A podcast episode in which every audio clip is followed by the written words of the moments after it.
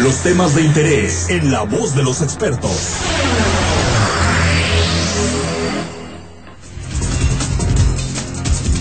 Ocho de la mañana con 35 minutos. Ya estamos en la voz de los expertos como todos los días y los lunes, por supuesto, aquí la licenciada Xochil Mortera. Y bueno, pues ella trae algunos eh, eh, programas que se han implementado en este año y que, bueno, han dado resultados en algunas cuestiones, pero en otras, lamentablemente, los niños se siguen quemando. Y es una cuestión de responsabilidad personal.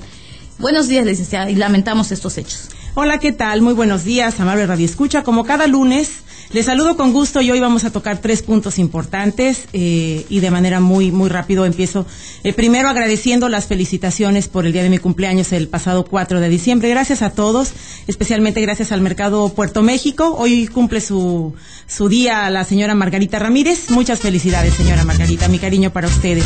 El segundo caso eh, que tengo que tratar con ustedes es el de José Carlos. Ustedes lo han escuchado a través de los medios de comunicación. Él es un joven padre de familia que perdió amputado, le, amputaron los dos brazos, quemaduras con corriente eléctrica. Eh, cuando lo abandona su esposa, él se queda a cargo de los tres niños. Él lo que pide es, licenciada, yo lo que quiero es trabajar. Y la forma en la que podemos ayudar todos, queridos amigos, es eh, que ustedes nos donen ropa, y zapatos en buen estado, de cualquier talla, de, de, cualquier color, de dama, de caballero y toda la ropa que nosotros podamos eh, tener en la oficina, se la vamos a dar a él para que él la venda como ropa usada y esta Navidad puedan tener recursos en su hogar. Si esto eh, llega a buen fin, bueno, lo vamos a repetir cada mes hasta que podamos conseguirle las prótesis que necesita. Así que si usted está interesado en ayudarnos, esperamos su ropa y sus zapatos en buen estado en Nayarit, 808 de la colonia petrolera, donde está nuestra oficina. Con mucho gusto, ahí la recibimos. Y bueno, los, los casos eh, por quemaduras en esta época sabemos que se incrementan y las recomendaciones para las peregrinaciones, que ya se acerca el festejo de la Virgen, eh, cuidado con la pirotecnia y recordar que los cohetes no son juguetes. La próxima semana hablaremos más en detalle de la pirotecnia y de todo lo que nos, eh, de todo lo que representa en esta época el peligro para nuestros niños. Pero hoy, solidaria con lo que usted también está viviendo, el tercer punto y el más importante para mí es el problema del agua. ¿Qué es lo que estamos viviendo? ¿Qué es lo que está pasando?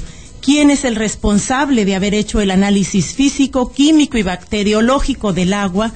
Porque al venir a esta estación estuve escuchando que el agua está muy turbia y que la gente está muy preocupada.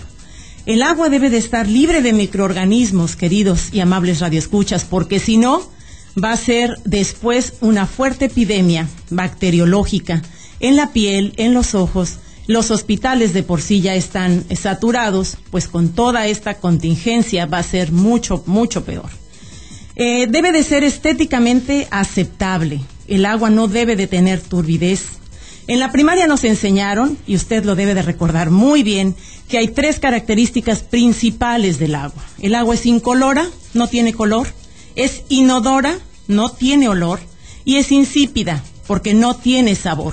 Esas características las debemos de recordar y por eso México debe de ser un país educado, debemos de leer, debemos de ir a la escuela, para que todas estas situaciones las sepamos por nosotros mismos sí es muy importante que sepamos quién es la persona que firmó los análisis físicos, químicos y bacteriológicos que se le hicieron al agua. ¿Quién es la persona, quién es el químico que, determinó que está apta para el consumo humano, que podemos bañarnos, que podemos lavarnos los dientes? Usted imagínese al rey de España que está ahorita con el señor gobernador, que le lleven sus alimentos en un restaurante, pero que el mesero le diga, mire, le traigo sus alimentos nada más que pues eh, eh, eh, aquí y, no tenemos agua, ¿eh? ¿Cómo los prepararon? Pues como pudimos, señor Rey. Pues yo creo que ahí estaría el punto medular. Nos afecta a todos, pero a todos los que estamos inmersos en el problema. Y yo soy una activista social que he estado en el corazón de la sierra, amigos de la sierra que me conocen. Tengo muchos años apoyándoles y ayudándoles en el Hospital Regional Valentín Gómez Farías, pero además en sus comunidades he ido Ocotal Grande, a Ocotal Chico. Eh, eh, hemos ayudado a personas de Pajapan, de Soteapan, de Tatahuicapan. Y sí, tienen muchísima razón en pedir clínicas que atiendan a todas las personas que se enferman en la sierra. Yo he estado ahí y cuando llegué a Ocotal Grande, mi sorpresa mayor fue que cuando quise entregar los medicamentos me dijeron nosotros no tenemos médico. Hice una carta en aquel entonces al secretario de salud solicitando apoyo y me dijeron que tenían cada 15 días la caravana de la salud, lo cual me parece un error muy grande y una grosería también para cuando las personas eh, eh, sufren de alguna enfermedad tengan que recorrer grandes, grandes distancias para lograr llegar a un médico. Eh, la atención que han recibido no siempre ha sido la adecuada. Por lo tanto, caminos y, clínicas, dispensarios médicos, todo eso lo necesitan los amigos de la sierra de Tatahuicapan.